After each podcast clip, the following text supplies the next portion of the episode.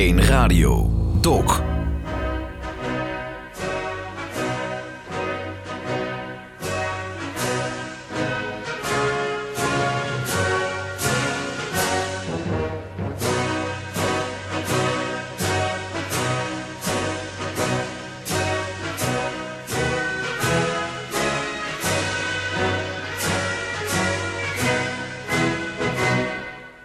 Marche de la Garde Consulaire à Marengo. Hugo Luiten, Ja. huishistoricus van L1, zocht hem uit. Hugo, dit is Frans. Het is echt eh, typisch Frans. Uit die tijd ook nog. Ja. Het is echt een, eh, een, eh, muziekstuk uit die tijd. originele muziek. Het is eh, 2021. We zitten 200 jaar na het sterven van Napoleon. Ja, een paar dagen na. Ja. De grote kleine keizer. ja. En eh, je bent wel een beetje bevriend met hem, hè? Nou, ik, eh, ik ken hem heel erg goed. Het is een van mijn eh, dingetjes waar, die- waar ik heel erg veel vanaf weet. Ja, elke historicus heeft zo zijn, zijn specialisme, zeg maar. En één van mijn specialismen is toch wel Napoleon. Daar heb ik veel ook cursussen, lessen als docent over gegeven. En ja, ik weet er echt wel veel Maar van. was jij al als kleine jongen, zag je tv-series of zo waar die in voorkwam? wat, wat heeft dat gekieteld, zeg maar? Niet meer of minder dan, denk ik, heel veel andere mensen. Maar ik was wel... we, we- we- we gingen heel vaak op vakantie in Frankrijk. En daar komt dat, eh, die nog veel meer dan in Nederland eh, naar voren. Hij staat nog altijd op een voetstuk in Frankrijk. Ja. Je kunt hem eigenlijk niet... eh, is, is onaanraakbaar. Ja, kunt komen we zo meteen op ja, terug. zeker. Ja, ja, ja, ja. Eh, we nemen dit op, Hugo, op Ja. Koningsdag. ja, ook dat nog. De familie van Oranje, maar de eerste koning van Nederland was toevalligerwijs familie van Napoleon. ja, dat was Lodewijk Napoleon. Ja. Ja, ja, ja, ja, ja, ja, ja. ja dan, ik was aan het denken toen ik hier naartoe reed van dan, normaal met Koningsdag dan, dan gaan we altijd met de harmonie naar de beschermvrouwen een serenade brengen. En Ja. dan, eh, dan heffen wij het glas op eh, zijn majesteit de koning en dat doen we eh, op zijn gezondheid. En dat doen we zo vaak dat onze eigen gezondheid een beetje in gevaar komt, zeg maar. Maar vandaag is het heel ja, rustig corona geweest. Hè? Dus we kunnen alleen maar nog even terugdenken aan hoe het allemaal begon misschien. En over Napoleon, die, ja, die 5 mei 1821 is de goede man, enfin, goede man, is de man overleden. Ja. ja. We hebben een hele hoop aan hem eh, Ja. te danken. Nou, we hebben het over Koningsdag. Die hele lintjesregen is volgens mij een uitvinding van broer Louis. Uit- Heb je alles verteld, hè? Nou ja, de uitvinding van, van, inderdaad, van de, de medaille. eh, op zich, als, als, eh, om dat aan gewone mensen te geven. Ja. In de, Napoleon zijn geval vooral aan soldaten, maar dat konden ook wel Legion d'honneur, dat werd ook wel aan burgers gegeven. Dat is een uitvinding van Napoleon. Op die manier probeerde hij de mensen enthousiast te, te, te houden. Voor, en dan kreeg je, kijk, medailles bestonden wel, maar dat was voor de, voor de super, super hoge adel. En eh, opeens kreeg je dan als boerenkloot, eh excusez mot, kreeg je dan een medaille. En dat, dat, dat heeft echt een enorm effect gehad om mensen aan zich te binden. Dat is echt de uitvinding van Napoleon geweest om, ja, toch ook een beetje zand in door, een beetje manipuleren. Dat Ja. toch wel, ja, Ja. ja. vind ik persoonlijk. Eh, Louis Napoleon, de broer, die was pas later hier koning. Althans niet eens hier, maar in het noorden van het land. ja, Hè? ja, dat is, ja. Want de Fransen, die, als we het over Limburg hebben, trokken eind 18e eeuw binnen. Ja, eh, eh, dat moet je inderdaad. Limburg, eh, nou, dat is ook wel onder historici, zeker Limburgse historici, wel een dingetje.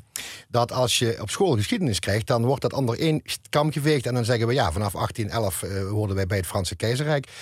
Maar eh, Limburg, het gebied dat wij nu Limburg noemen, want dat is al een heel vraagstuk van ja, waar, maar goed, het gebied dat wij nu Limburg noemen, dat was 16 jaar voordien, in 1795, eh, werd het al door de Fransen veroverd. Zelfs voor Napoleon eh, in beeld kwam. Ja, En eh, het gebied werd, vanaf dat moment was dat hele gebied was, onderdeel van ja, het Franse Rijk. Dat, toen nog een republiek, maar, maar niet te min. Ehm, en dat was ook gewoon een, een, een, een, afspraak via een verdrag. Dus dat werd, dat werd niet veroverd, zeg maar. Dat werd onderhandeld. En dat is toch dan iets anders dan dat we bezet zouden zijn. Dat, eh, dat kun je bij wijze van spreken voor de Duitse eh, bezetting in de Tweede Wereldoorlog wel. Eh, je kunt zelfs nog zeggen van ja, wat Napoleon later deed met in 1811 met de rest van, eh, van Nederland toen Louis Napoleon zijn broer weggejaagd was eh, door hemzelf overigens. Maar eh, ja, toen werd, toen werd dat ook onderdeel van het. Maar, en dat was, dat kun je nog zeggen. Ja, kijk, dat was echt geannexeerd, bezet. Dat, dat- die moesten van, van de een op de andere moment moest, ja, werd er niet naar gevraagd.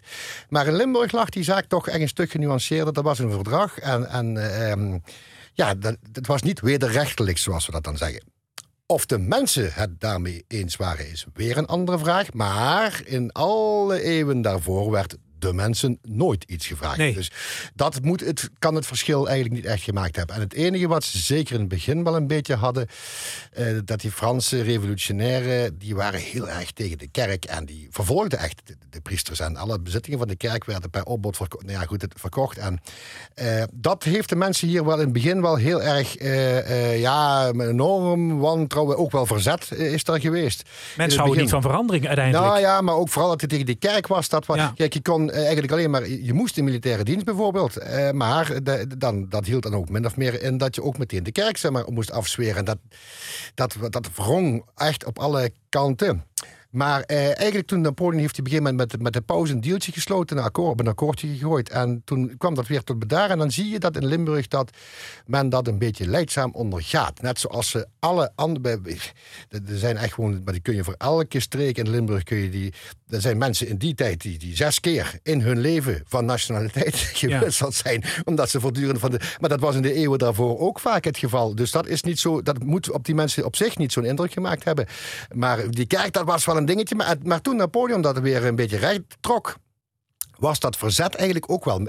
En dat kwam pas weer terug toen die echt heel erg grote aantallen dienstplichtigen ging, ging op, op, opvragen. En dat, dat was echt wel een... eh, ja, want die kwamen niet terug. Dat was het probleem eigenlijk. We, komen, we komen zo op Napoleon, Hugo. ja, maar nog heel even, eh, want in Frankrijk zelf was het natuurlijk in die jaren ook behoorlijk onrustig. hè. Je had verschillende regimes, die re- revolutie was er geweest. Kwamen ze hier nu echt eh, de ideologie brengen? Was dat het idee? Ja, voor de Fransen zelf wel. Ja, Eh, zeker, eh nou goed, er kwam natuurlijk. een- Kijk, we zijn natuurlijk ooit wel. Er, er zijn wat veldslagen geweest. En, en, en, en, en op basis daarvan, eh, ja, de Fransen wonnen die dan. En op basis daarvan moesten de Oostenrijkers en, en ook de staatse troepen, om maar twee partijen te noemen, die hier de, de, de, de waren er nog meer overigens. Maar goed, Luik bijvoorbeeld. Hè. En je had je nog heel veel kleine, rijks, vrije rijksheerlijke, de Gronsveld, Torren. Dat waren piepkleine, maar, dat, ja, maar die werden allemaal in één keer, eh, eh, ja, gingen die over. Eh, en dat kwam een verdrag, ro- rolde daaruit voort. En ja, dan werd het opeens van Frankrijk. Maar die kwamen vervolgens wilden ze alle verworvenheden van de revolutie, wilden ze hier eh, in alle veroverde gebieden, alle gebieden geannexeerde gebieden, aangehechte gebieden, moeten we eigenlijk, dat is misschien het meest correcte zeggen, eh, wilden ze al die, die verworvenheden wilden ze daar implanteren. En dus wat ik al zei van die kerk, die moest weg. Want die was in Frankrijk al weg. Die moest verder dus overal ook weg. Alle gildes eh, moesten weg. Dat was eh, voor de concurrentie onderling. Bakkersschilden, de timmermansschilden, I don't know, eh, eh, roep maar wat. Maar bijvoorbeeld ook de schutterschildes, die moesten ook weg. Ja, en dat was natuurlijk allemaal een beetje tegen het zere been eh, van heel veel mensen. Langs de andere kant waren er ook mensen die zich juist daardoor konden eh, verrijken. En als je dan een mondje Frans sprak en je had al wat eh, bestuurlijke ervaring, hoefde nog niet eens zo gek veel te zijn, dan was je echt in de, was je, was je kingmaker. Dan, kon je, dan was je ineens, werd je een, een lokale, regionale en zelfs landelijke, eh, eh, kreeg je macht. Er hebben Limburgse, eh, eh, eh, zijn Limburgers geweest die in Parijs in het, in het parlement zaten, eh, om maar iets te noemen. Dat geeft ook meteen aan dat, eh, dat ze ook een vertegenwoordiging hadden. Even om aan te geven, eh, voor de gebieden in Limburg die van bij de Republiek hoorden, hè, de staats, bijvoorbeeld, die zijn nooit vertegenwoordigd, nergens in. Die hadden nooit inspraak. Die, dat was ook niet in de Staten-Generaal in Den Haag of zo. En bij, bij die Fransen was dat wel zo. Dus dat geeft wel een heel klein beetje aan dat, dat het gelijkheid was wel een, een eh, dat probeerden ze bijvoorbeeld gelijkheid, vrijheid, broederschap. Ja, dat was wel leuze. Maar goed, dat probeerden ze echt oprecht. En ze snapten ook, die Fransen snapten ook echt de, ja, een beetje de, de gezapigheid eh, van, van Limburgers. Maar dat gold trouwens voor, voor eigenlijk wat we- wij hoorden. Ze, noemden het Belgique voordat het bestond. Hè? eh, eh, eh, ja. Eh, en en dat, daar vonden ze dat, dat leidzame, dat, dat langzame, dat gezapige, dat van ja, we zien het wel. Dat vonden ze eigenlijk, dat konden, ze, dat konden die Fransen niet tegen. is eigenlijk hoe wij nu over de Fransen denken. Ja, ja, nou ja, misschien wel. Maar dat, he- dat heilige revolutionaire Ja. vuur, dat ontbrak hier. Eh, het dichtste bij, waar, wat er nog een heel klein beetje in Luik, daar, die zijn altijd wat, nog altijd wat oproeriger dan. eh, maar verder eh, konden ze eigenlijk met die lage landen, althans het zuidelijke deel daarvan, konden ze eigenlijk, eh, ja, ze verbazen zich daar elke keer over. Er kwamen hier ook eh, eh, eh, Franse politieagenten, Franse douaniers, want die grens schoof op. Dus wat eerst in Noord-Frankrijk be- bezig was, die jongens, die moesten dat nu in Weert of in, hè, want daar lag daar de meeste grens. En, en die, eh, ja, die verbazen zich over de leidzaamheid en de, en de traagheid en de, en de, onge- de nonchalance, ongeïnteresseerdheid van.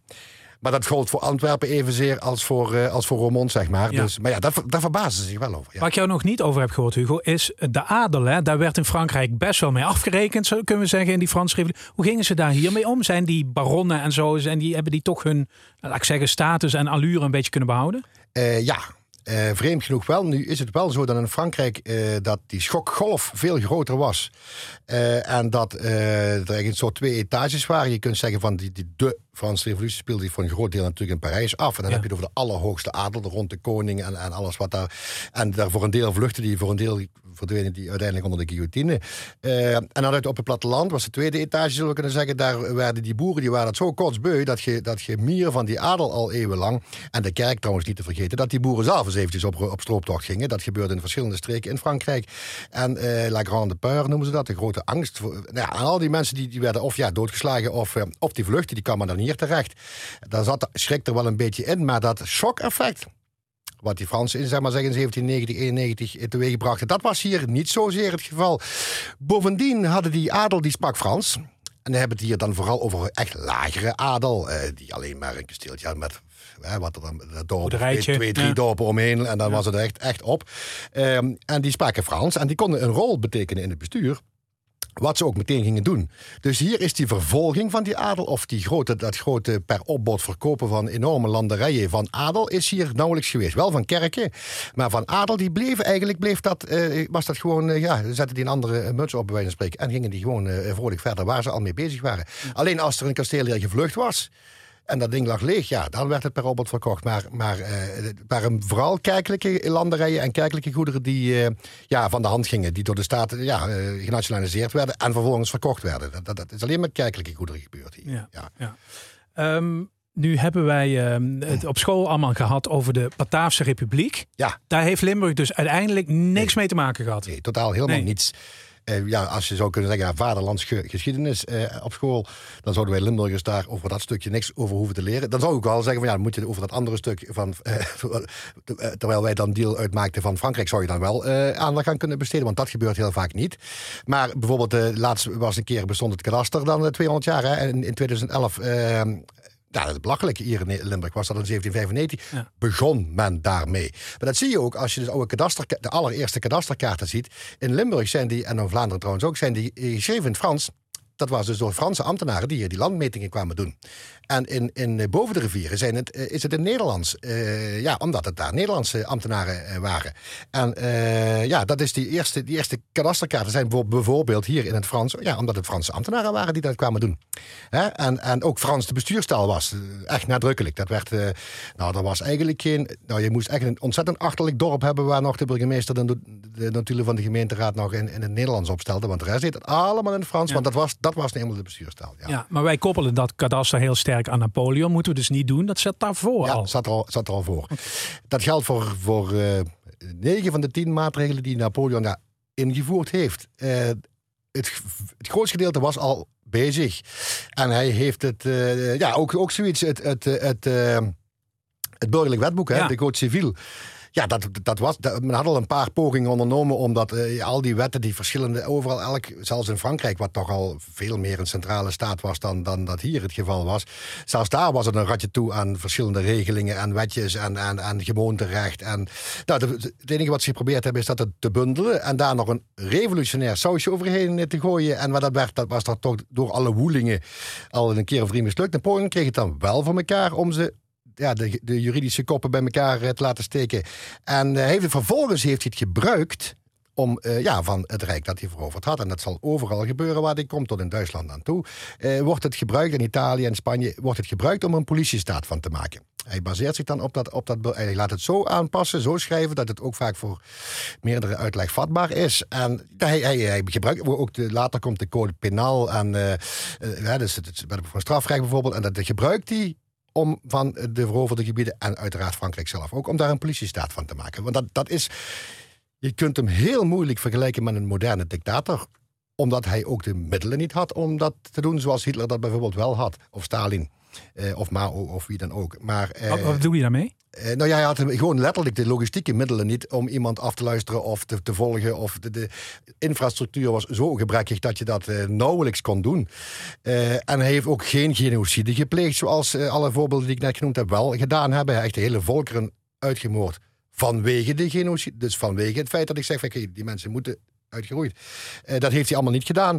Uh, maar hij heeft wel, die schattingen lopen nogal uiteen, dat is wel een beetje vreemd. Maar tussen, uh, naar schat tussen de 3 en de 6 miljoen levens heeft hij wel degelijk op zijn geweten door zijn oorlogvoering voortdurend. In het Europa van die tijd waar ja. stukken minder mensen wonen. Natuurlijk. Ja, ja, heel veel mensen. Dus het waren echt ontzettend grote, ja, on, we zullen daar straks nog terugkomen, maar onvoorstelbaar grote aantallen. en dat heeft hem uiteindelijk ook de das omgedaan. Dat daar ook, ook zelfs zijn trouwe volgelingen niet meer eh, konden meegaan. Want dat, dat werd gewoon te gek. Hij riep lichting na lichting na lichting, riep, hij op. En dat, dat verdween als in een soort uh, molen verdween dat. Een soort gehakt molen verdween dat gewoon ook. Bij, een half jaar later waren ze allemaal op. Eh, letterlijk op, weg. Ja, en dat... dat daar, kon, ja, daar, daar, daar kwam hij, zelfs hij niet meer weg. Met al zijn medailles en zijn... Kijk, je moet ook voorstellen dat bijvoorbeeld door die Franse uh, revolutiegeest uh, werd gelijkheid was een, opeens was dat er. Wij denken vaak dat we tegenwoordig zo'n zo'n zo'n snelle tijd hebben. Moet je dat, maar in die tijd was het eeuwenlang gewoon terecht. En die kerk die had een enorme vinger in de... En dat verdween, hup, als, nou, binnen een jaar verdween dat. En dus ook alle, alle vastigheid van, en, en, en verkeer, van ja, routine, alles, alles verdween, alles werd nieuw. Maar uh, iedereen was wel gelijk voor de, wet, voor de wet. Het was niet zo dat iemand van adel automatisch de dans ontsprong omdat hij van adel was. Dat was absoluut niet meer het geval. En uh, de kerk, ja, religie speelde in scheiding van de kerk en staat. Religie speelde op dat vlak geen rol meer. Joden hebben daar bijvoorbeeld enorm, uh, die wordt nog altijd uh, zeer bewonderd, Napoleon in Joodse minnes, want hij is degene geweest die de Joden ja, van de tweede rangsburgerschap bevrijd heeft. Dat heeft hij daadwerkelijk gedaan. Wat heel vaak vergeten wordt, is dat hij het een paar jaar later weer terugdraaide en ja, op een zeer kwalijke wijze dat weer, weer opnieuw tweede rangsburgers van maakte. En ging het hem eigenlijk alleen maar om geld en soldaten echt gewoon ja, laf, manipulatief, uh, brutaal, vreed. Uh, en dat wordt wel eens vergeten. En dat zie je heel vaak, dat al die dingetjes, die, die kantjes van Napoleon, die zeer kwalijke kantjes, dat die vaak weggepoetst worden, in de, weggeverdwenen zijn in de loop van de geschiedenis. Ja, daar heeft hij zelf overigens een enorme rol uh, in gespeeld.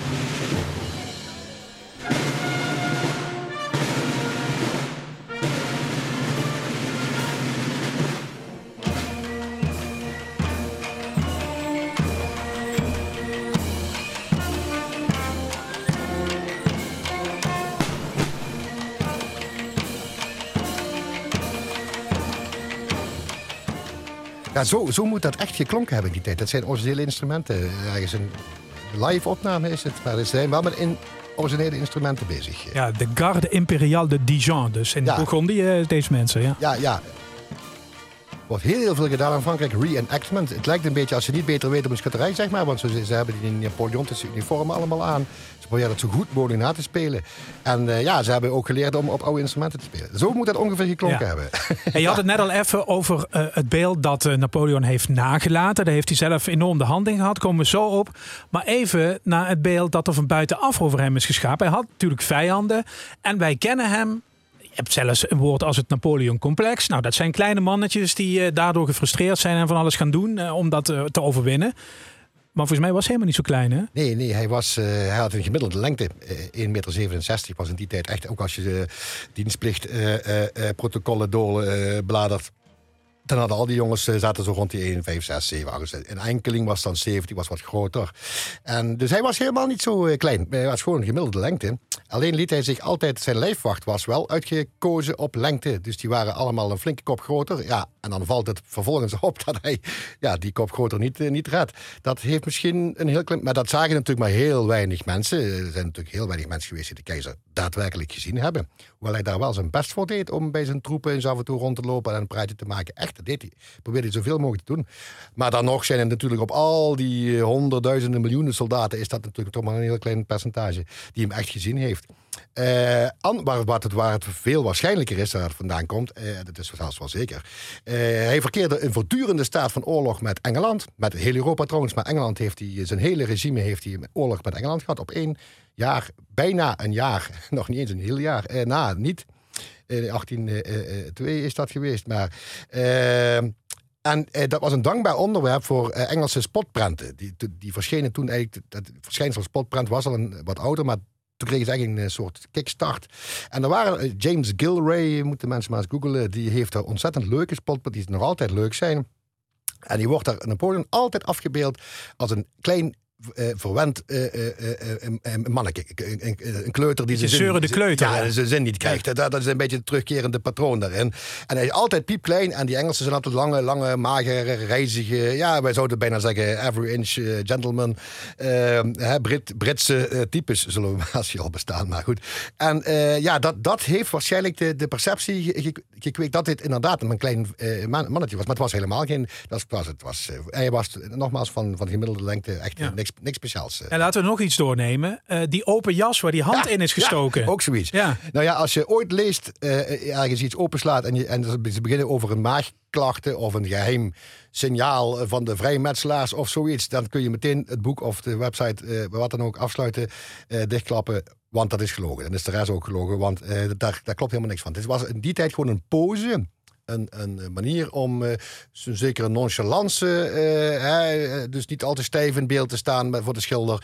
Maar dan, dan was je hand in het vest. Was een beetje. Washington staat ook zo afgebeeld. Dus het heeft ook wel statuur, hè? Ja, soort, maar, soort, soort overwicht, rust. Ja, rust. Nonchalant, ja, het ging vooral om een houding. Kijk, als je daar staat, je, staat daar, je, moet een houding, een beetje natuurlijke houding. En dat is, ja, Washington, George Washington staat afgebeeld met zijn hand, Mozart. Er zijn er echt tientallen voorbeelden van uit die tijd die ook zo afgebeeld staan. Dus dan kun je al afleiden van kijk, dat is dat heeft met, heeft met, met, uh, ja, met een maagklacht. Of, hij is uiteindelijk wel aan maagkanker gestorven, vermoedt men. Maar, uh, maar hij, hij, zal best ook wel last van zijn maag gehad hebben, dat weet ik niet. Uh, maar uh, dit had er niks mee te maken. Want als je later bijvoorbeeld kijkt, wordt de pose dat mensen de handen in de zij gaan houden. als, je dan, als de eerste foto's komen, zie je heel vaak mensen met de handen in de zij staan. Ja, die hadden ook geen, geen, geen, geen, geen rugklachten of zo. Maar ook dat is gewoon een pose om eh, ja, in beeld te staan een beetje. Ja. ja. Even nog één dingetje, uh, want ik heb wel eens gehoord dat hij dan de enige was die die steekdwars op zijn hoofd zette. Nou, uh, dat was ook wel iets. Uh, nou, het was, die steek zit in ieder geval een verhaal aan vast. Dat hij het model dat hij altijd droeg. Daar waren er honderden van. Uh, uh, want ja, hij, die versteten nog. Het waren heel, was een heel eenvoudige soldatenhoed eigenlijk. En uh, zelfs op het einde heeft hij er nog altijd gedragen. En die werden nog gemaakt met een soort goudgalon eromheen. Het was een officiershoed. En die trok hij er altijd met veel aplomb. Trok hij dat ding ervan af. Om ook aan de mensen die daar op dat moment bij waren te laten zien van mij interesseert dat goudgalon niks. Ik wil gewoon een gewone jongen. Hè, die een, ik ben maar een militair. Ja, ja. gewoon een kleine soldaat. En dan trok hij er dan altijd vanaf en dan had hij weer een nieuwe hoed. Die zet hij er dan op. Uh, maar het was toen al een oud model. Uh, maar het was, het was ooit, het, uh, toen hij zijn militaire carrière begon, was dat het model wat uh, die, dat, dat legeronderdeel droeg. En hij is dat blijven dragen. Ook een soort. Hij was een van de allereerste die zich met PR bezig hield. voor zichzelf dan. Hè? Dus hoe kom ik nou. wat is de indruk die ik wil wekken bij mensen? Wat is het verhaal wat ik wil vertellen? hoe wil ik overkomen? Wat is de. en daar, daar, daar, daar pasten duizend dingen in, maar dit paste daar ook in. Hij was altijd vrij eenvoudig. Als je de anderen om hem heen ziet, die generaals, als alle schilderijen, dat, dat, nou ja, ze hebben niet op een metertje goudraad gekeken. Uh, maar hij is al dan altijd redelijk, uh, altijd in die, die grijze, uh, ja, die lange jas, stofjas mantel, bijna ja, aan. Ja. En, en ook officiële, nou ja, het enige officiële statieportret als keizer, ja, daar heeft hij even uitgepakt. Maar dat was goed, voor dat moment ook wel begrijpelijk. Maar heel, heel veel, de meeste andere schilderijen is hij er. En dat was echt, echt, was echt doordacht. Hoe ga ik... Hoe val je op? Hoe, ja, hoe val ik op? Ik wil, ik wil juist ik moest, een beetje, ik moest een beetje denken aan het Hitlersnootje eigenlijk. Ook al lang uit de mode in die tijd. Eind jaren 30, nou, begin 40. Maar. Nee? Was echt ja, je bent de snorreman hier. Ja, ja, ik, dit was echt nog gewoon mode in die ik tijd. Ik koppel het echt aan jaren 20, dat snootje. Uh, ja, maar goed, kijk, zo lang zit dat dan ook weer niet tussen. Het, het was echt... Ja, ik, ik weet echt van mensen uh, bij mij in het dorp... Uh, die ja, zo'n snor hadden. Ook van foto's die je dan ziet, uh, oude foto's. En die dat ding meteen afschoren toen de, de Duitsers Nederland binnenvielen. Maar ook toen pas. Hè. Dus het was uh, misschien zelfs uh, ja, een heel klein beetje altmodisch. Maar ook wel niet zo dat, het, dat niemand dat herkende of kende. Het was toch echt wel een, een dingetje. Ja, eh, vergelijken we met die hand eh, in, de, in, de, in, de, eh, in het vest. Ja, eh, ja een, een, mode, een modeverschijnsel. eh, ja, ja.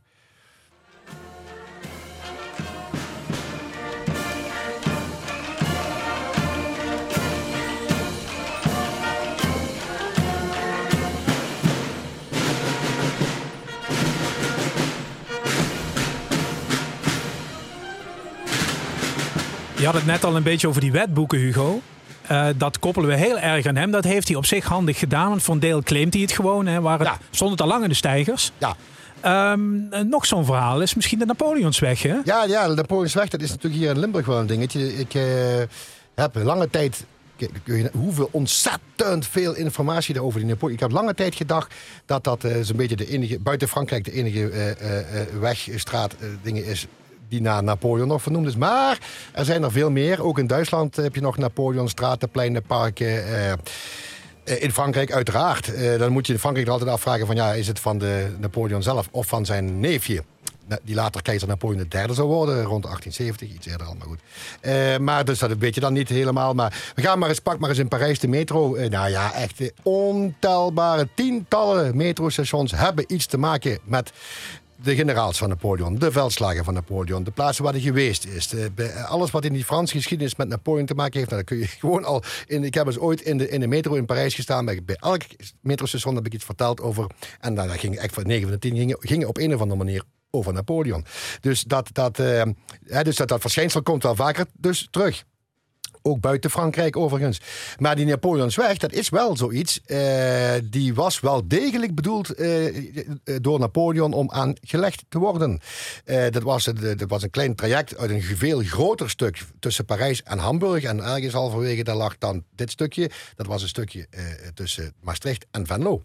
Dus we vertrekken in Maastricht, we blijven op de linker Maasoever en eh, we steken die, eh, ja, we komen in Blerik ergens uit. Dat, dat, dat was een beetje het plan en dan, en dan kijken we wel verder.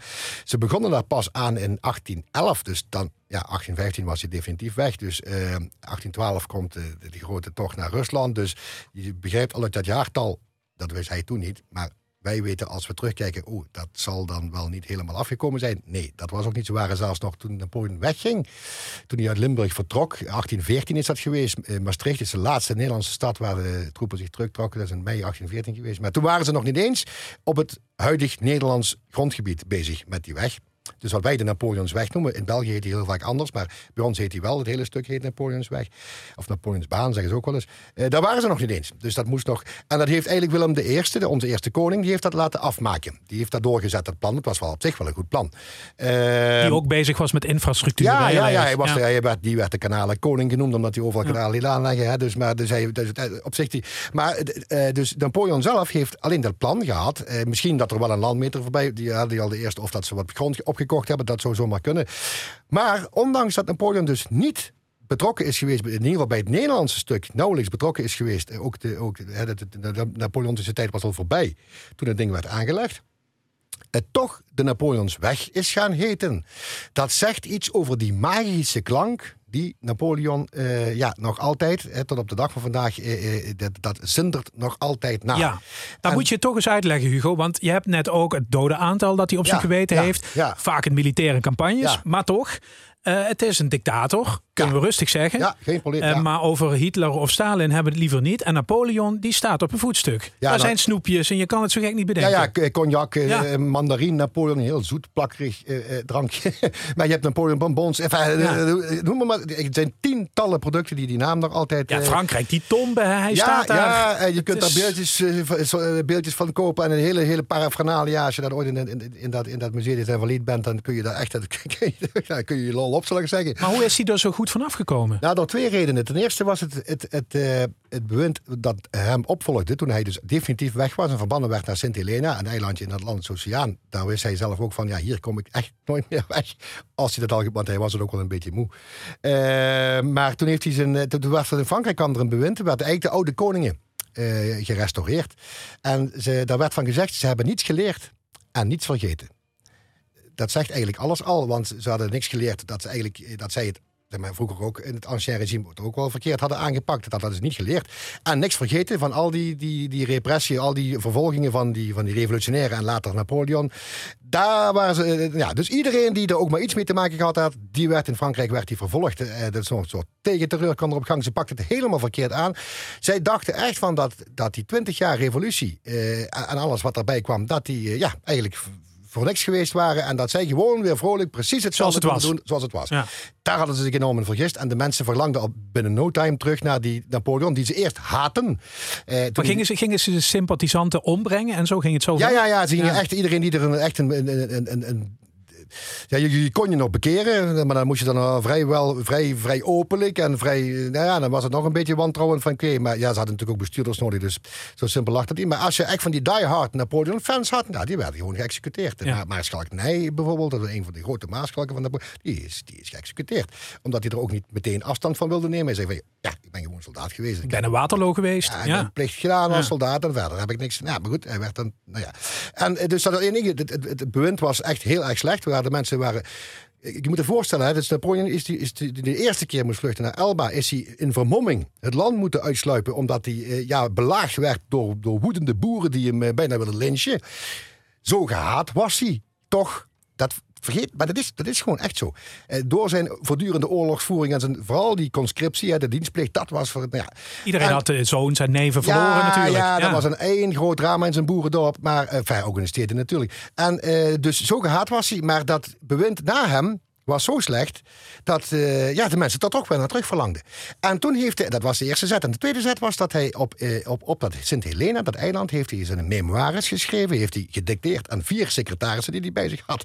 En die hebben om de beurt, moest hij dat allemaal opgeschreven. En hij heeft precies geschreven wat hij, zoals hij het zag. En hij kon ook nog goed, hij had de gave des woords, hij kon dat ook nog goed brengen. Dus die, die secretaris hoefde daar weinig aan te, te verbeteren. Dat, dat, dat klonk ook meteen als een klok. En hij was de vredelievende uh, man, de, de, de, de generaal, die, die even orde op zaken had gesteld, die de idealen van de revolutie over heel Europa had weten te verspreiden. En alleen door dat voortdurende gevroed van die koningen en keizers uit Oostenrijk en uit, uit Engeland, dat, daardoor was dat allemaal voortdurend die oorlog geweest. Maar aan hem had dat niet gelegen. En nou, hij had daar een heel dik boek vervolgens over volgepend. En als je tegenwoordig iets leest op internet of je slaat een boekje open, nou, ik durf je te garanderen, zeven van de tien keer is dat toch een soort echo van de memoires van Sint Helena. Daar staat, ik, ik weet dat meteen. Als ik een boek opsla, weet ik meteen van, mm, die heeft net wat te veel overgeschreven van alle andere historici die voor hem of haar eh, kwamen. En dit is een kwestie van overschrijven geweest. Eh, heel veel historici hebben zich dan daar eerst op gebaseerd en die werden dan ook wel gekopieerd of werden de voetnoten uit overgenomen. En dan ook. En die nog altijd, nou Wikipedia is bijvoorbeeld, ja, daar heb ik een soort een project op losgelaten met studenten om dat eens aan te passen. maar daar is geen beginnen aan bijna, want die wordt ook wel meteen gecorrigeerd. Terwijl ja, ik het dan gewoon baseerde op, eh, op, op echte historische. Nou ja. Maar dus zelfs ja, daar, daar, daar, de, de, hij, hij praat na 200 jaar nog altijd tegen ons. En hij vertelt na 200 jaar nog altijd zijn verhaal tegen ons moderne mensen. En we trappen daar weer opnieuw na 200 jaar altijd nog. Maar is dat ook wat hem nog steeds zo interessant maakt? Want hoeveel boeken komen er iedere week niet nog steeds uit? we weten niet wat we met hem aan moeten. Misschien is het dat wel. Nou, de columnist Martin Bril, die uh, overleden, maar die had, uh, dus heeft een serie columns geschreven over Napoleon. En daar had hij zich voorgenomen van, oh, dat is eigenlijk wel een interessant figuur. Ik ga eens even alles lezen wat er nu verschijnt. Kijk, wat er verschenen is, dat is te veel. Maar ik, wat er nu verschijnt, dat wil ik wel gelezen hebben. Daar is je na twee weken mee moeten ophouden. Want vooral Engels en Franstalig echt tientallen boeken per week dat ik denk van, maar waar moet dat? Zijn we nog niet klaar? Ja, ja. uh, maar uh, nou ja, goed. Uh, dus dat is echt niet bij de tijdschriften. Films ook, de hele rattenplan, daar is nog werkelijk. En ja, de schrijver die ik zelf al erg bewonder, die ons uitstekend boek, dat is een leestip voor de luisteraars. Bart van Loo, die heeft over Napoleon geschreven. En die zegt van, ja, dat is eigenlijk het grootste mysterie. Dat is het knapste wat hij gedaan heeft, is zijn memoires.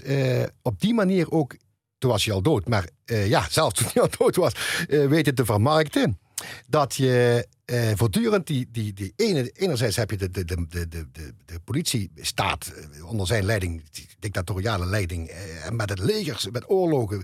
Honderd veldslagen heeft de man gevoerd. er zijn, dus, ja, nogmaals, zegt de slordige, als er ergens tussen in de midden ga zitten, slordige 4 miljoen soldaten gesneuveld. burgerbevolking was nauwelijks administratie van, dus die weten we nog niet eens. Hoeveel dat er geweest is, er zijn misschien nog veel meer geweest.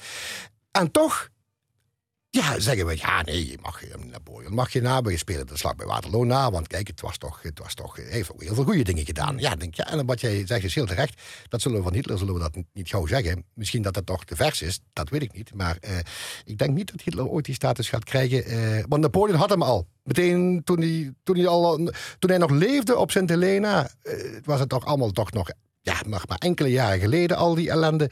Zelfs toen was hij al de gevierde held en werd hij op een voetstuk geplaatst. Ja, jij had zelf toch de neiging om dan die pagina Wikipedia te nuanceren. Ja, waar, waar sta jij in het spectrum? Dus niet per se bij de bewonderaars, begrijp ik. Nee, ik sta in het spectrum van de, nou ja, haters, haters. Iemand die 200 jaar dood is, dan kun je... Je vindt het een engnek? Nou ja, je moet, het, je moet het heel erg goed zien dat die... Uh, en zijn er ook wel eens historisch zeggen van ja, aan Julius Caesar dan, of Lodewijk de XIV, of eh, noem maar, noem maar, noem maar iemand op. Uh, was dat dan... Ja, nee, oké, okay, akkoord. Maar die staan ook niet op zo'n voetstuk. Dat is het, dat is het, dat is het grote verschil. En Napoleon staat daar altijd op zo'n voetstuk. Is bijna onaantastbaar. Een soort god, bijna. Ja, eh, voor heel veel mensen wel. En die zeggen, ja, maar bekijk eens wat hij allemaal voor goede dingen gedaan heeft. Bijvoorbeeld zijn Napoleonsweg. Dus laat ons even dat hij in ieder geval op zijn minst het idee had van... kijk, die infrastructuur, dat is, dat is één, groot, één groot drama. Uh, in dat moeras daar boven, uh, boven in Europa. Uh, want dat was het hier eigenlijk wel een beetje. we moeten dat eens gaan aanpakken. Nou, oké, okay, die wil ik hem nog geven. Maar moet je daarvoor 4, soldaten, 4 miljoen soldaten over de kling jagen? Dat is natuurlijk. Dus, uh, uh, en misschien waren die wegen er ook wel gekomen zonder hem. Hè? Maar vroeger of later hadden ze hier ook wel dingen aangepakt, natuurlijk. Hè? Dus, dus misschien dat iets later. Maar ja, nogmaals. Moet je daarvoor zo'n ellende gaan veroorzaken? En dat is de vertaalslag die, die wel eens gemist wordt, vind ik. Ja. ja.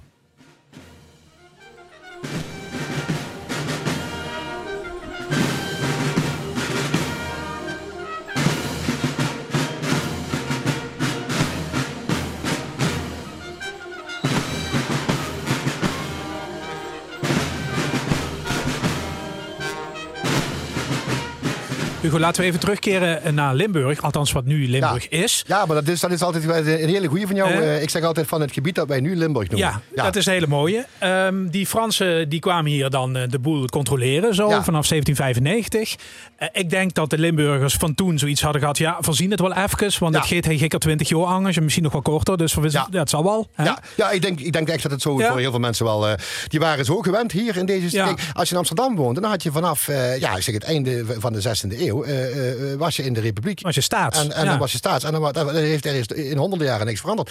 Terwijl hier elke twintig jaar wel weer een andere uh, idioot ja. kwam aanzetten. En de, in feite ook, kijk, die lieten altijd de, de, de lokale macht bij de lokale, dus die schepenbank. En dat bleef bij wie er ook kwam, dat bleef gewoon hetzelfde. Dat waren dezelfde mensen en, enzovoort. Die moesten alleen verantwoording gaan afleggen aan ja. een nieuwe heerser. Dat was dat het was ook allemaal ja. zo moeilijk niet. Dus. En, dat was, en dus zo gek veel veranderde er ook onder Napoleon in beginsel.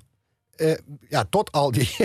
tot, tot, uh, ik zei Napoleon, maar toen de Fransen kwamen. Ja, tot al die wetten opeens uh, kwamen. En in het begin zullen ze echt gedacht van. Ja, we zien, verzinnen ja. wel. Verzinnen wel maar ja. heeft hij, even naar Napoleon zelf. Heeft hij er economisch wat aan gehad? Of was het puur. Ik kom belastinggeld ophalen en militairen halen, want ik heb ambities?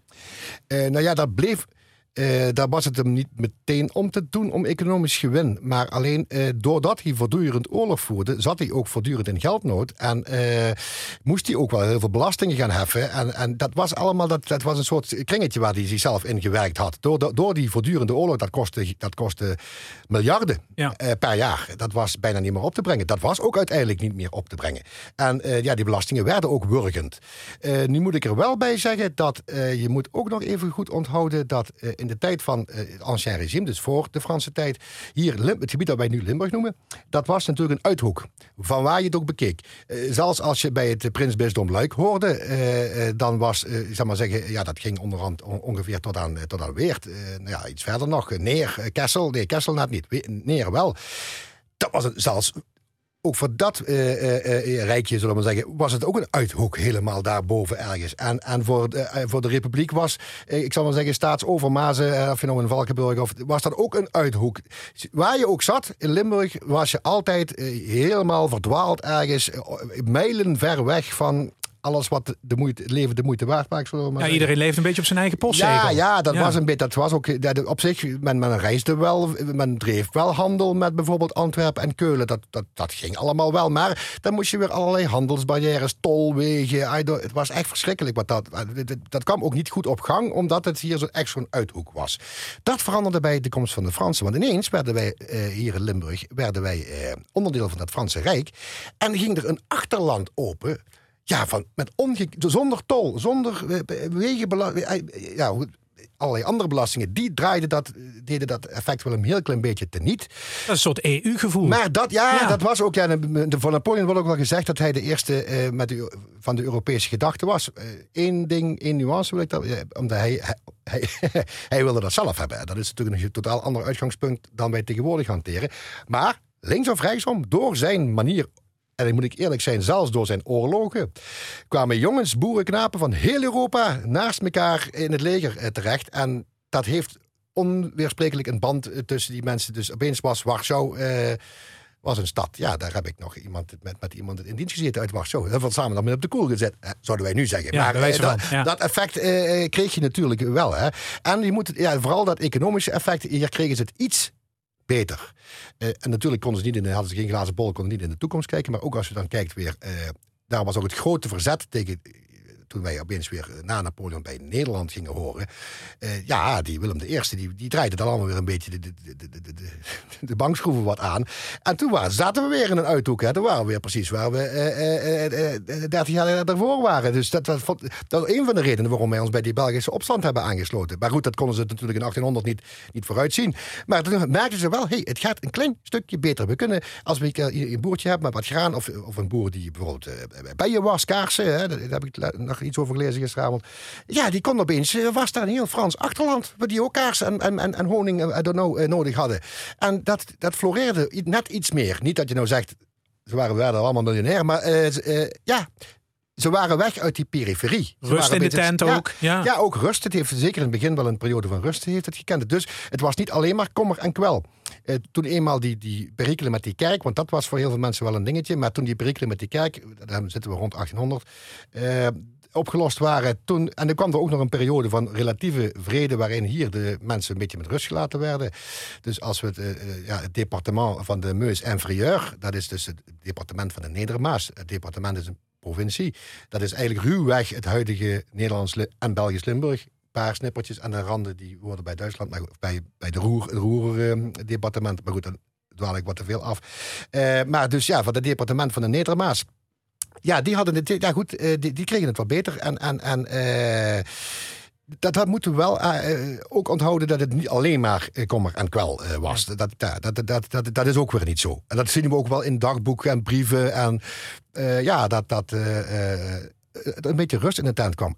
Pas toen hij weer opnieuw begon met zijn soldaten, hè, rond 1805, ja, dan is het definitief is de sympathie van die mensen toen om zeep. Maar Napoleon zelf weet dat eh, eh, eh, rond 1820, net voor, na zijn dood, weet je dat op magistrale wijze weet je dat terug. Het is nog altijd het meest knappe eh, stukje PR van de, de wereldgeschiedenis, vind, vind ik persoonlijk. Ja. ja. ja.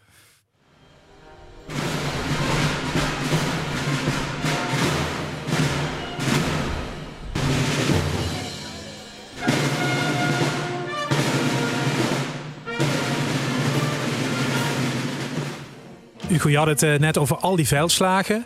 Ja. Uh, Zo'n beetje, ja, inderdaad vanaf 1805. Hè? Ja. En Napoleon begon een hele dure huishouding te krijgen door al die oorlogen. Had ook manschappen nodig. Kwam die uh, alle boerenknechten in Limburg wegroven?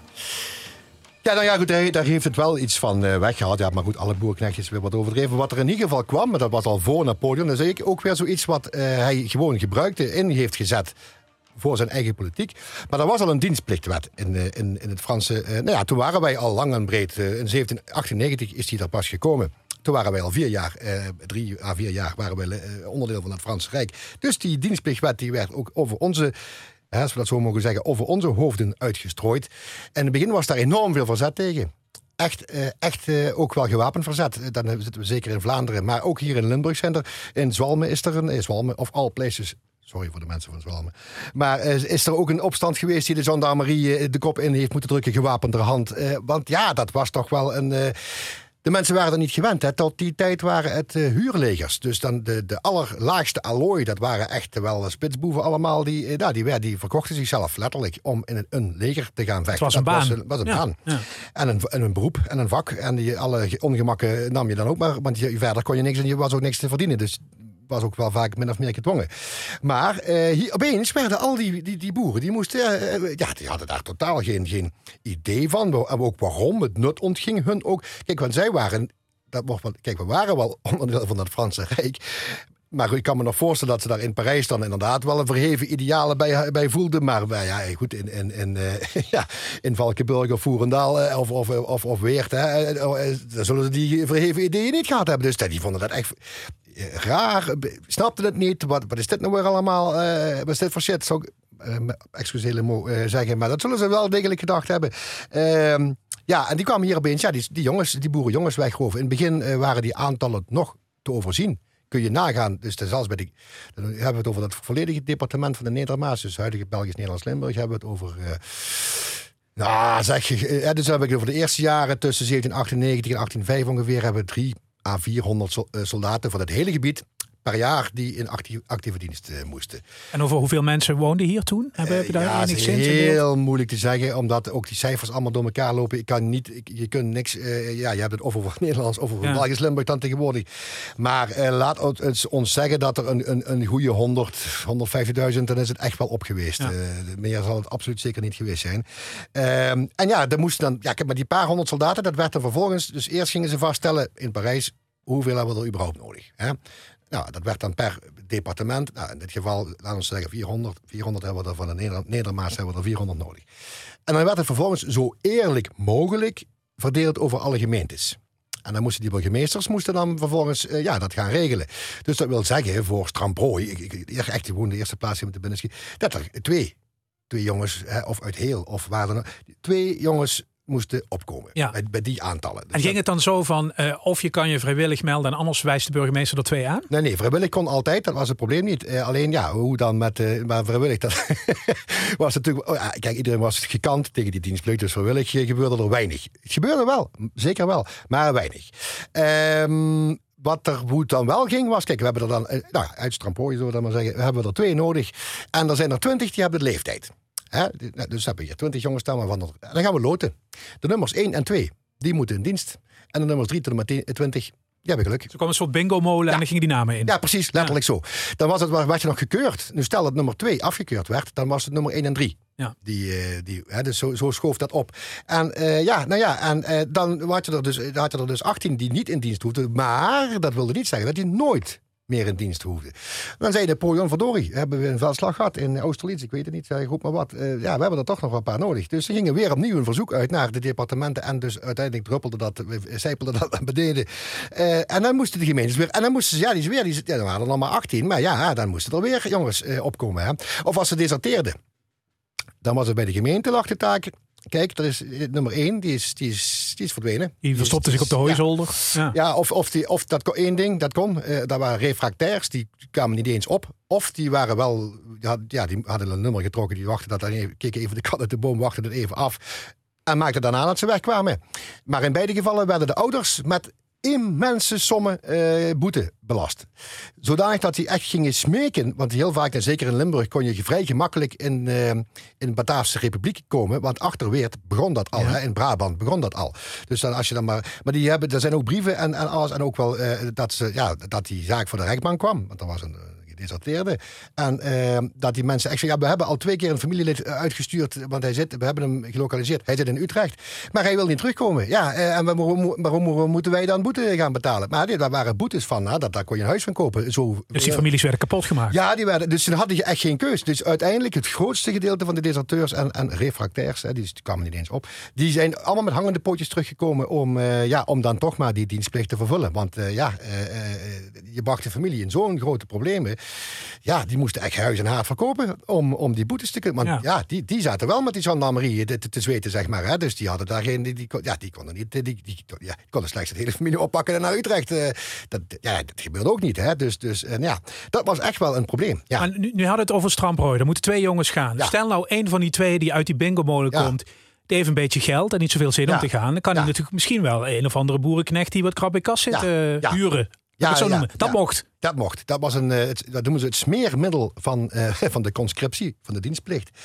Eh, ze, ja, ze zei, kijk, als je nou vooral, kijk, vooral die burgerij, die net iets meer, dat kan ook al een, een, een schoenmaker of een timmerman zijn. Dat is een, een, een, een vakman die, ja, die reed de likse, niet dat hij nou meteen miljonair was, maar wel, ja, die kon in ieder geval zijn kostje wel, wel voorzien. Die moeten we niet van ons vervreemden. Dat is toch de, de, de ruggengraat van de maatschappij. Eh, Als we die nou van ons gaan, dan, dan wordt het heel erg moeilijk. Dus als we die nou een escape geven, zonder dat ons dat minder soldaten oplevert, dan zijn we natuurlijk zijn we, Alleen maar winnaars. ja, win-win. Ja. Dus je kon het op twee manieren eh, doen. Eh, je kon, kijk, je kon die, die, die, die loterij kon je af, die, die, afwachten. En dan had je een, een, inderdaad die nummer één, hè, die had een, een laag nummer. Ja, die, en dan probeerde die te ruilen, daar ter plekke. Van die andere 18 zocht er eentje uit die dat met hem wilde ruilen.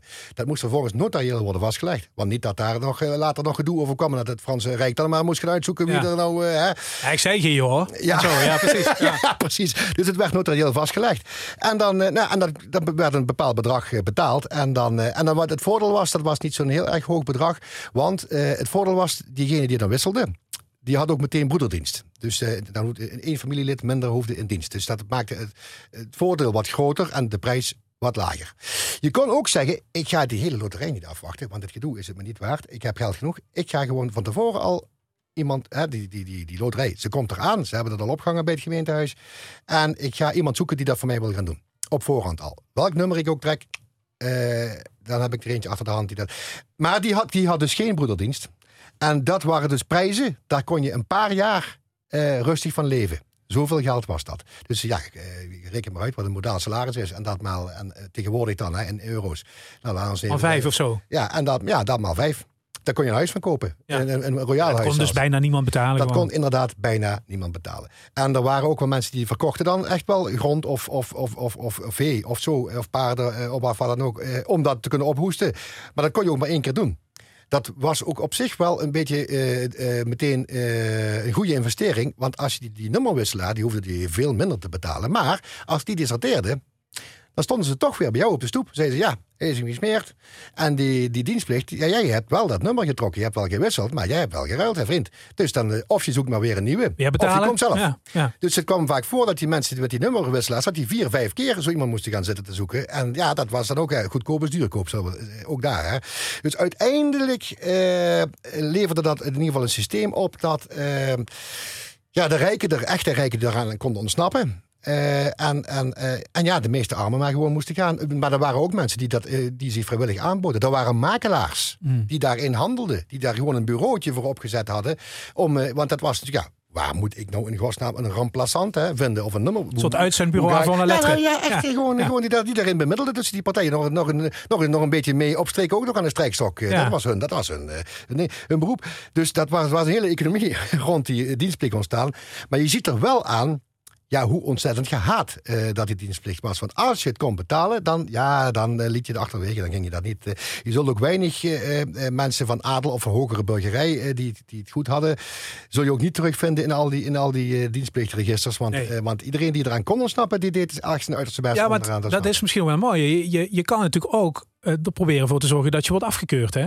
Ja, dat, dat was de pijnlijke manier. Dat was de dure manier, heb ik net genoemd. Dan hadden we nog de, de, de, de, pijnlijke methode. Ja. Je kon, eh, als je nou eh, zelf mutileerde, eh, verwondingen toebracht, zodanig dat je afgekeurd werd, dan hoefde je ook niet te gaan natuurlijk. Hè. Dat werd vrij veel gedaan. De exacte cijfers zijn onbekend, want er werden mensen afgekeurd, maar er staat nooit bij waarom.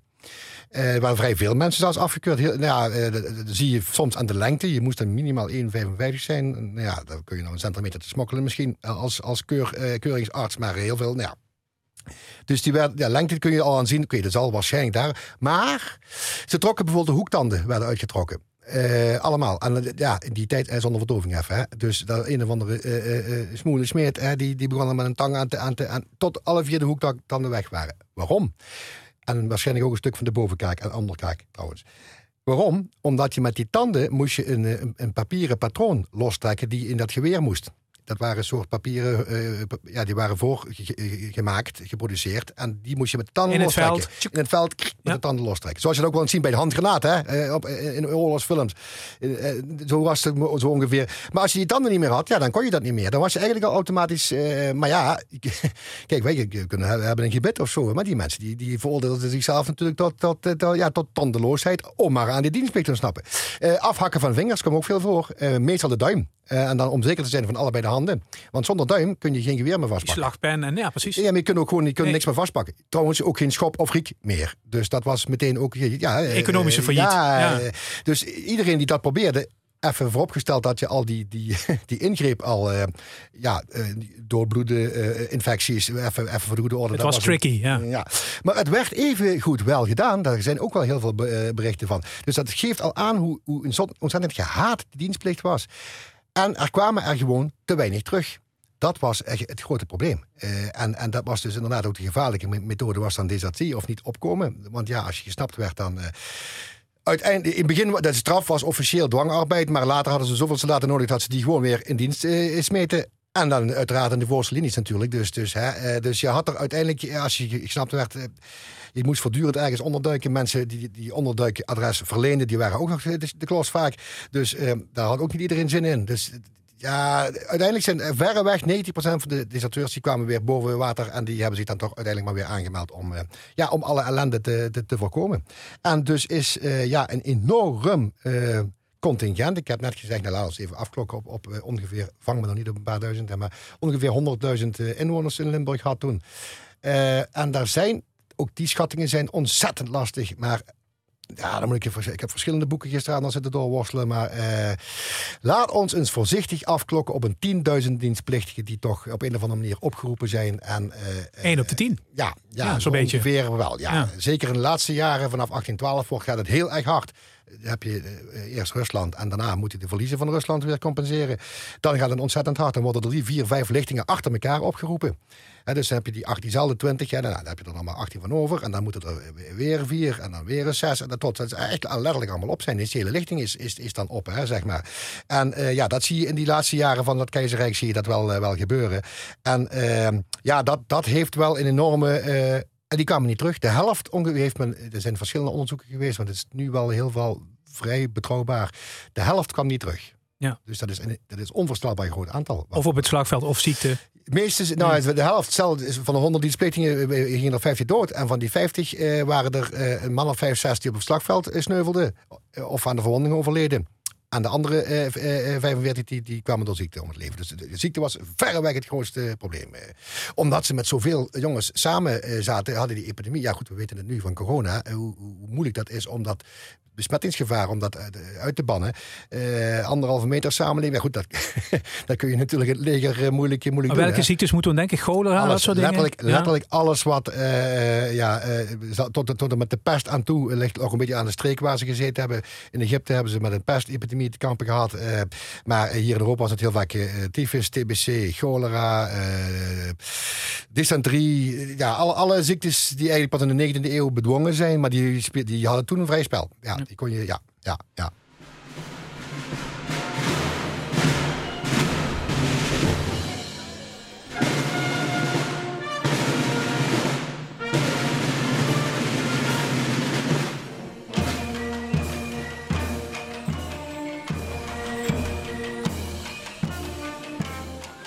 Ja, Hugo, we hadden het over al die veldslagen en al die soldaten. Ik denk dat de grote eh, gehaktmolen voor Napoleon was toch wel die campagne in Rusland. Ehm, eh, is het trouwens waar dat wij allemaal wel een familielid eh, hebben die daar geweest is, een voorvader? Nou, dat is heel. Dan moet je eerst weten wie dat is geweest. Ja, Eh, de kans is vrij groot.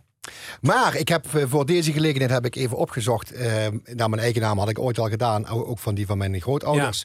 En daar eh, kan ik toch, eh, heb ik toch niemand gevonden die er ook maar... Iets mee te maken had. Ik heb het voor kleinen heb ik het ook gedaan. ja. Ging ook niet, hè? Nee, geen, geen kleinens. Heel anti-autoritaire types. nou, maar ja, daar had je natuurlijk verder weinig mee te maken. Maar je, laat, laat ik het zo formuleren. Kijk, ik ben 51. Als ik nou iets ouder was geweest, had ik misschien in Libanon gezeten.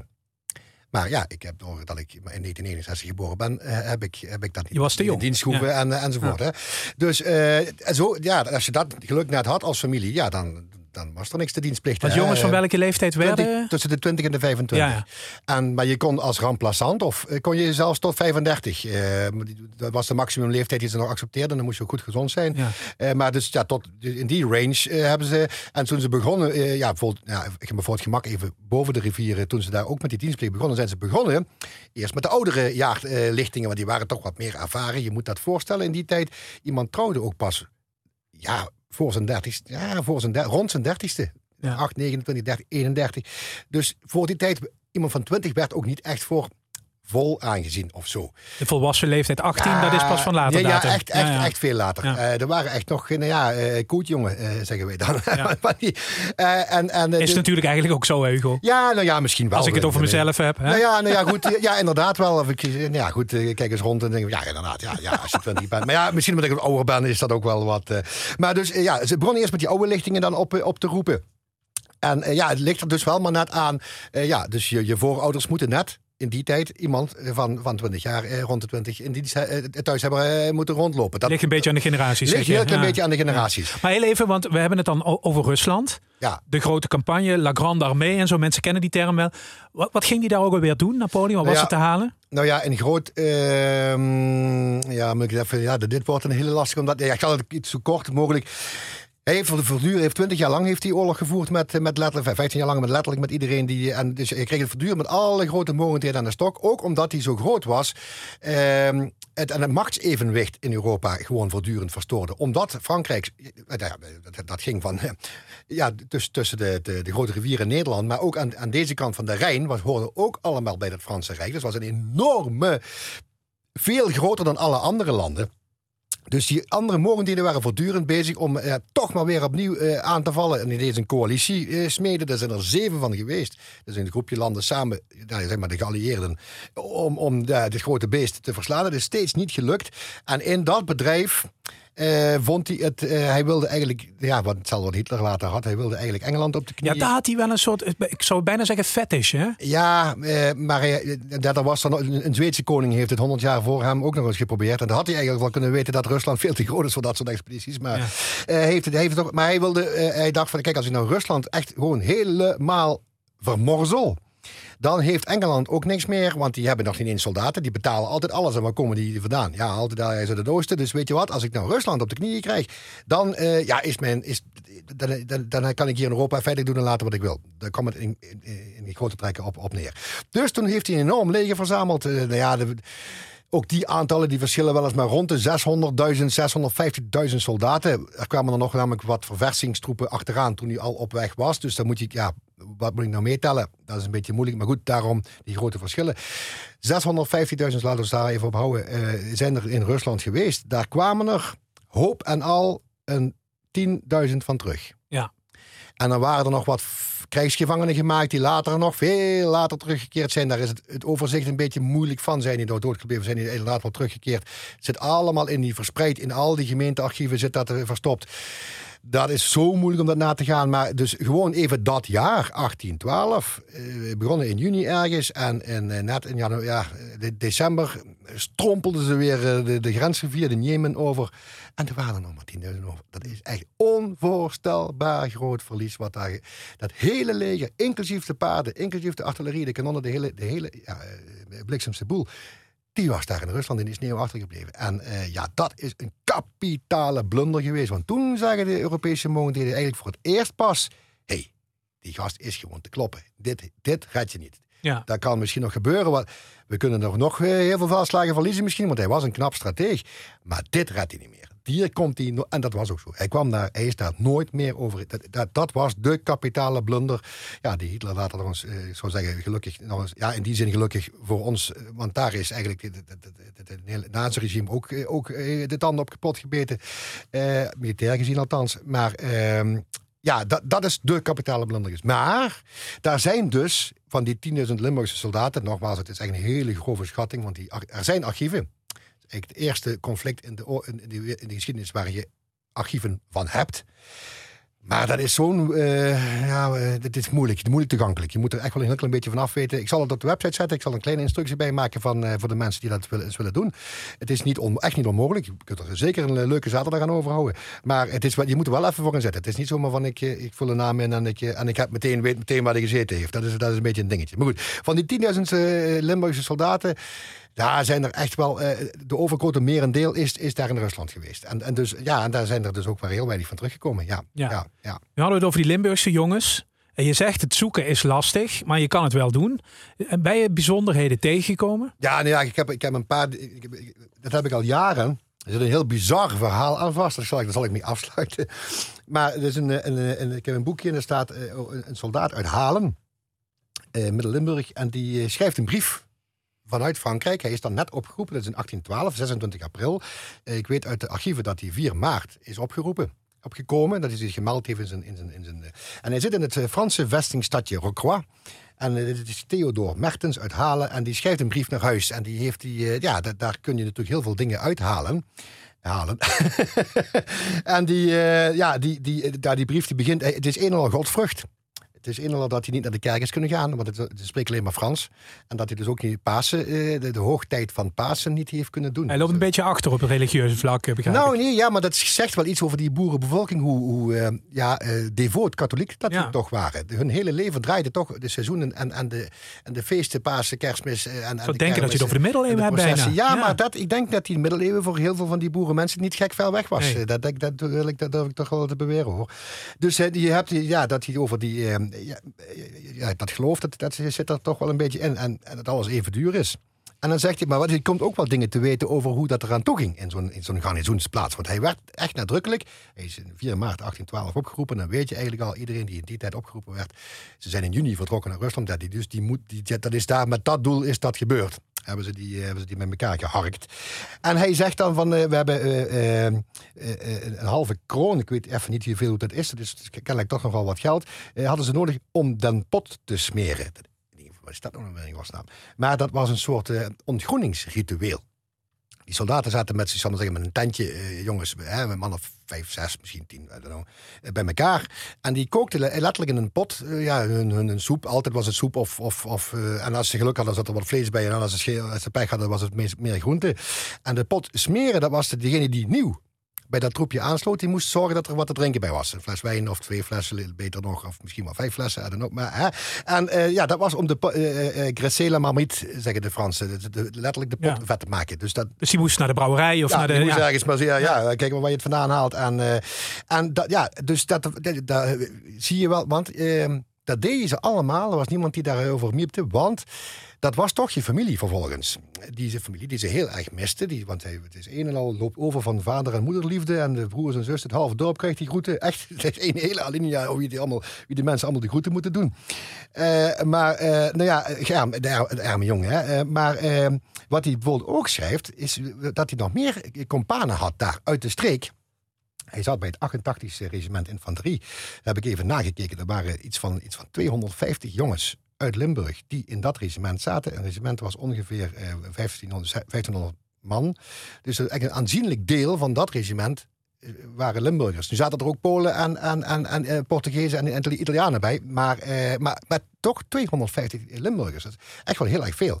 Uh, er waren een paar regimenten waar die in geconcentreerd zaten. Hoe dat precies werkte, weet ik ook niet. Maar ja, dat 88e was wel, was wel een dingetje, zullen we maar zeggen.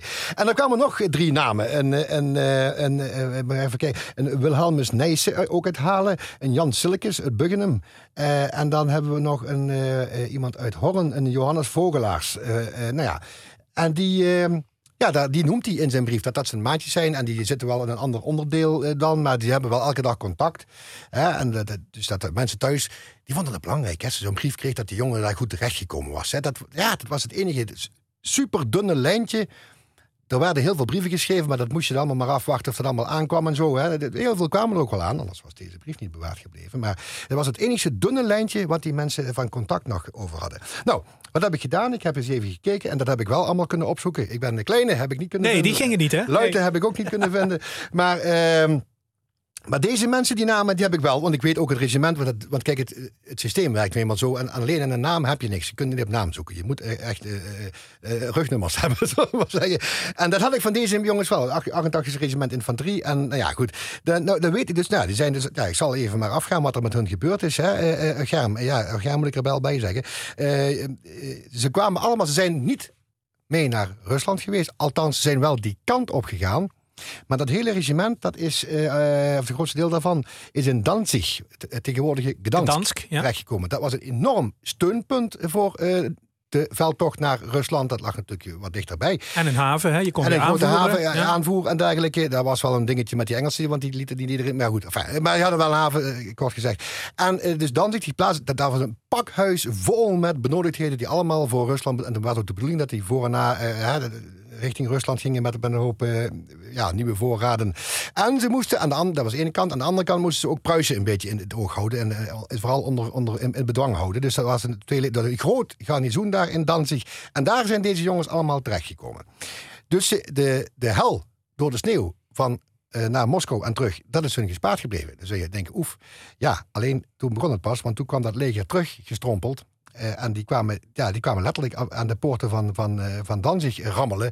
In lompen gehuld, be, bevroren, Ledematen, ziektes, ja. niks meer bij zich. Er, waren duizenden soldaten die verspreid uh, echt kwamen aangekropen bijna. En dat ze op een gegeven moment de stadspoort hebben dichtgedaan en ze niet meer hebben binnen, ze buiten in de sneeuw hebben laten creperen omdat ze, ja, het wordt te veel. En die hebben allemaal ziektes en die hebben allemaal van alles. En die, die, en wij, die vreten onze hele voorraden op. En ja, ze konden er ook niks mee, medisch gezien. Echt dramatische verhalen. Maar goed, de jongens die zaten daar eigenlijk warm en droog. Die hebben die hele veldtocht... Ja, die, ja toen zagen ze natuurlijk dat uh, ja, hun misschien wel iets boven het hoofd zou kunnen hangen. En jawel, toen begon, dus in 1813, als die veldtocht in Rusland, Rusland al achter de rug is, begon, ja, kwamen die Russen, die kwamen er achteraan natuurlijk. En die gingen die, die, die stad Danzig uh, belegeren. Dat heeft een jaar geduurd. Van januari eh, 1813 tot in, eh, ja, einde, einde november heeft dat, heeft, dat, heeft dat geduurd. En uh, ja, dat hele garnizoen, dat verkruimelde, dat smolt weg van de, van de 60.000 soldaten. Waren er ook maar 3.000 over uiteindelijk. En daarom heeft die generaal Jean Rap, we zeggen wel eens Jan Rap en zijn maat. Ja? Dat komt van de generaal Jean, Jean. Rap. Ja, Jean Rap. Uh, en uh, die, ja, die heeft zich moeten overgeven, want jij zei, ja goed, ik heb nu niks meer en ik moet me wel... Uh, maar hij heeft een jaar lang volgehouden. En in dat jaar, och Germ, zijn onze Limburgse jongens zijn, uh, uh, ja, uh, nou ja, allemaal aan de koorts. Gewoon lullige ziekte. Johannes Vogelaars uit Horn is op 13 maart 1813 overleden in het hospitaal in Danzig als gevolg van koorts. Kon letterlijk van alles zijn. Het kon van, van TBC tot, tot tyfus, tot ja, overal waar je koorts van krijgt. Ehm, Jan Silkes uh, uit, uh, uit Halen, die is op 22 juni was die, uh, ook in het hospitaal. En Wilhelmus Nijssen uit ook uit Halen, die kwam op 22 oktober in het zicht van de haven om het leven. En die Theodor, waar die die brief geschreven had, hij dacht in de brief dat ze naar Spanje moesten gaan, maar het werd dus wat kouder, het werd Danzig. Die is al op 4 januari, en toen barsten die gevechten eigenlijk los tussen de Russen en het Franse garnizoen. Uh, ik zeg Franse garnizoen, want iedereen die bij het, bij het keizerrijk hoorde, werden gezien als Fransen. Dus ook als je nou uit, uit Roermond kwam, was je even goed een Frans, Ja. voor de goede orde. Uh, en uh, dus, maar die, die, ja, die, die, is, die is daar in de achterhoede uh, gebleven. Zeggen ze. Dus die is de enige die ja, min of meer in de krijgsverrichtingen doodgebleven is. Daarna is er niks meer van hem vernomen. En hebben ze Een soort kanonskogel of zoiets. dat kan Ja, wel eens gebeurd zijn. Hij kan ook gewoon, hij kan zelfs gevangen genomen zijn, maar ze, ze hebben niet, niet gezien wat er gebeurd is. Dus alle vier, eh, de namen, zowel de briefschrijver zelf als zijn drie kameraden, die zijn alle drie, eh, ja, voor een jaar verder waren, waren ze alle drie allemaal dood. En eh, ja, eh, dat, is, dat zegt wel heel erg veel over dat, die impact van die, van die veldtocht naar Rusland. Die heeft echt. Ja, dat, was, dat, was, ja dat, was een, dat hakte er enorm in. Ja, die kwamen allemaal niet meer terug. Een enkeling, echt een enkeling, kwam vaak jaren later eh, nog eens, nog eens. En ja, die waren natuurlijk voor het leven getekend. Dat kun je je ook wel weer voorstellen. Die hadden de hel gezien. Ja, die hadden echt de hel eh, een paar keer van dichtbij gezien. Ja. Hè? Dus, dus eh, ja, dan heb ik, ben ik van een heel groot verhaal, eh, een algemeen geschiedenisverhaal, naar een heel klein verhaal van die Germ, die boerenjongens uit, uit, eh, ja, uit eh Midden-Limburg. in dit geval. in dit geval, Maar ja. ik had, eh, ik had zo goed uit Voerendaal of uit... Ja, want je hebt het nou, de, de luitens en kleines die zijn er dus eh, mooi langsgekomen. Waarschijnlijk door hun leeftijd in, eh, in die periode. Maar ehm, eh, van Rian, ja. Rian Monen uit Voerendaal. Dan denk jij toch nog wel een soort voorvader van Nou ja. gevonden te hebben. Ik heb een, ik heb een Severin Monen uit Hulsberg. Nou, dat ligt niet Dat zo is niet gek zo gek ver. Het Nee. zou zomaar kunnen. Ik Ja. weet het niet, hè, maar dat is altijd bij dit soort dingen. Kan je te voet doen hoor. Ja, kan je, ja, dat heb ik je nog even opgezocht. Ja. Het gaat te voet, hè. het is wel niet. Hè. Maar, je hebt wel, maar ze hebben, een- ja, kijk wat je dan. Er is een Nederlandse website die heeft er heel veel jongens ook met, ja, het heet het stamboeknummer, eh, matricule in het Frans. Eh, en dat heb je nodig, want je kunt eh, in die Franse archieven kun je alleen maar op een nummer zoeken, niet op naam. En, eh, dus, maar het nummer klopt niet. Dus ik had, het, ik had eh, ja, het nummer gevonden in het, in, het, in het echte originele stamboek. Eh, dat kun je tegenwoordig gelukkig allemaal online doen. Maar het nummer klopt niet. Dus die monen, die, ja, die hebben ze eigenlijk, dat is een nummerfout, weet ik niet wat. Ik, ik krijg Dronken hem- Ik ambtenaar. krijg hem niet, Ja. eh, ik krijg hem niet eh, ja, of, of in Nederland. Dus we hebben dat nu in dat, in, dat, in dat Nederlandse dingen. Dat kan ook fout overgenomen zijn. Dus ik weet niet. Eh, hij zat wel bij een elite-eenheid. Eh, bij de Voltigeur de la Garde. En de Garde, dat, was echt, dat waren de elite-soldaten. Ja. Als je daarbij zat, dan was het wel een. dat, ja, daar kwam, daar kwam niet echt niet zomaar iedereen bij. Dus als het familie is en we vinden er ooit nog eens iets van, we, we houden de luisteraar op de hoogte, dan is misschien een voorvader van Rian inderdaad wel. eh, en die hebben we, ja, die, de- de- zijn regiment heeft wel in Rusland. Die zijn eh, echt, dus misschien dat hij daar wel gebleven. Maar ik heb zijn naam niet kunnen Het terugvinden. was een soort scherpschutter. Ja, zo, ja, dan mag je het zo, hou het daar maar even op. Ja, ja, ja, ja, ja, ja. Ja, en eh, ja, oh ja, een bizarre verhaal, want het is eh, van Theodor Mertens uit Halen, die dus eh, in het vestingplaatsje Rocroi een brief schrijft hè, eh, naar zijn ouders. 150 jaar later besloot een nazaat van hem, eh zijnde mijn vader, in Rocroi een vakantiehuisje te kopen. Dat vind ik het toeval van de geschiedenis dat eigenlijk eh, zo bizar is, dat ik daar de mensen heel graag wil over laten nadenken. Is nog te huur? Het is al verkocht inmiddels, maar goed. Hugo, tot slot.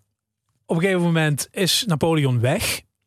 Hij is klaar. Hij gaat naar Sint Helena. Moet hij van de Ja. Engelsen. Die brengen hem daar naartoe. Is dat hier gevierd? Eh, ik denk dat het uiteindelijk. Je, ziet, je leest daar heel weinig over. Het is met een soort eh, oef, in het beste geval eh, een beetje, was een kaars uitgegaan. Men was blij dat die, denk ik wel, dat, dat die conscriptie in ieder geval afgelopen was. Maar toen werden we lid van het Koninkrijk, daar Nederland, eh, ja, eh, eh, Verenigd Koninkrijk der Nederlanden. En meteen, want die dienstplicht werd eh, helemaal gekopieerd, overgenomen. En Napoleon kwam dan een keer terug. En dus het eerste wat koning Willem I deed, toen nog soeverein vorst geheten, maar het eerste wat hij deed was eh, soldaten oproepen om eh, tegen Napoleon te vechten. Eh, dus van die conscriptie zijn ze ook dan vervolgens ja, tot, ja, tot 1996, toen hebben ze pas afgeschaft, de dienstplicht. Hè? Dus, dus dat, dat heeft dat toch eh, eh, 200 jaar geduurd, alles bij elkaar. Hè? Dus, dus daar zijn die, boe- die boeren nooit van verlost geraakt. Nee. En de keizer, ja, ik weet niet, ja, nee, of het echt met, dit wat ik weet niet met klokkelui en feest vieren, eh, echt, echt met grote volksfeesten gevierd. Ik denk eerder een soort een bescheiden oef of zo, in het Ja. beste geval. En men wist ook niet wat er komen ging natuurlijk. Nee, hè? ja, de, ja, de tijden waren ook, ja, vooral meteen na de val van Napoleon, toch wel onzeker. Eh, eh, Kijk, eh, hij kwam dan een keer terug. Stel, komt hij helemaal terug. Als hij in Waterloo gewonnen had, was dat wel gebeurd, namelijk. Hè. Dus ja, dat is allemaal wel. en ja, toen braken er weer andere moeilijke tijden aan. die Willem I was ook de gemakkelijkste niet. En ik denk dat ze binnen de kortste keren weer andere dingen hadden om zich zorgen over te maken. Maar het leven was wel in binnen één generatie was het leven compleet veranderd. Wat in al die honderden, misschien wel duizend jaar daarvoor, niet gebeurd was, niet gelukt was, was ja, een clubje revolutionair in, in Frankrijk en dan daarna een, een keizer eh, wel gelukt. Het leven was compleet veranderd. Tot in de vezels van elke boer was er iets, eh, iets gewijzigd wat ook nooit meer omgedraaid zou kunnen worden.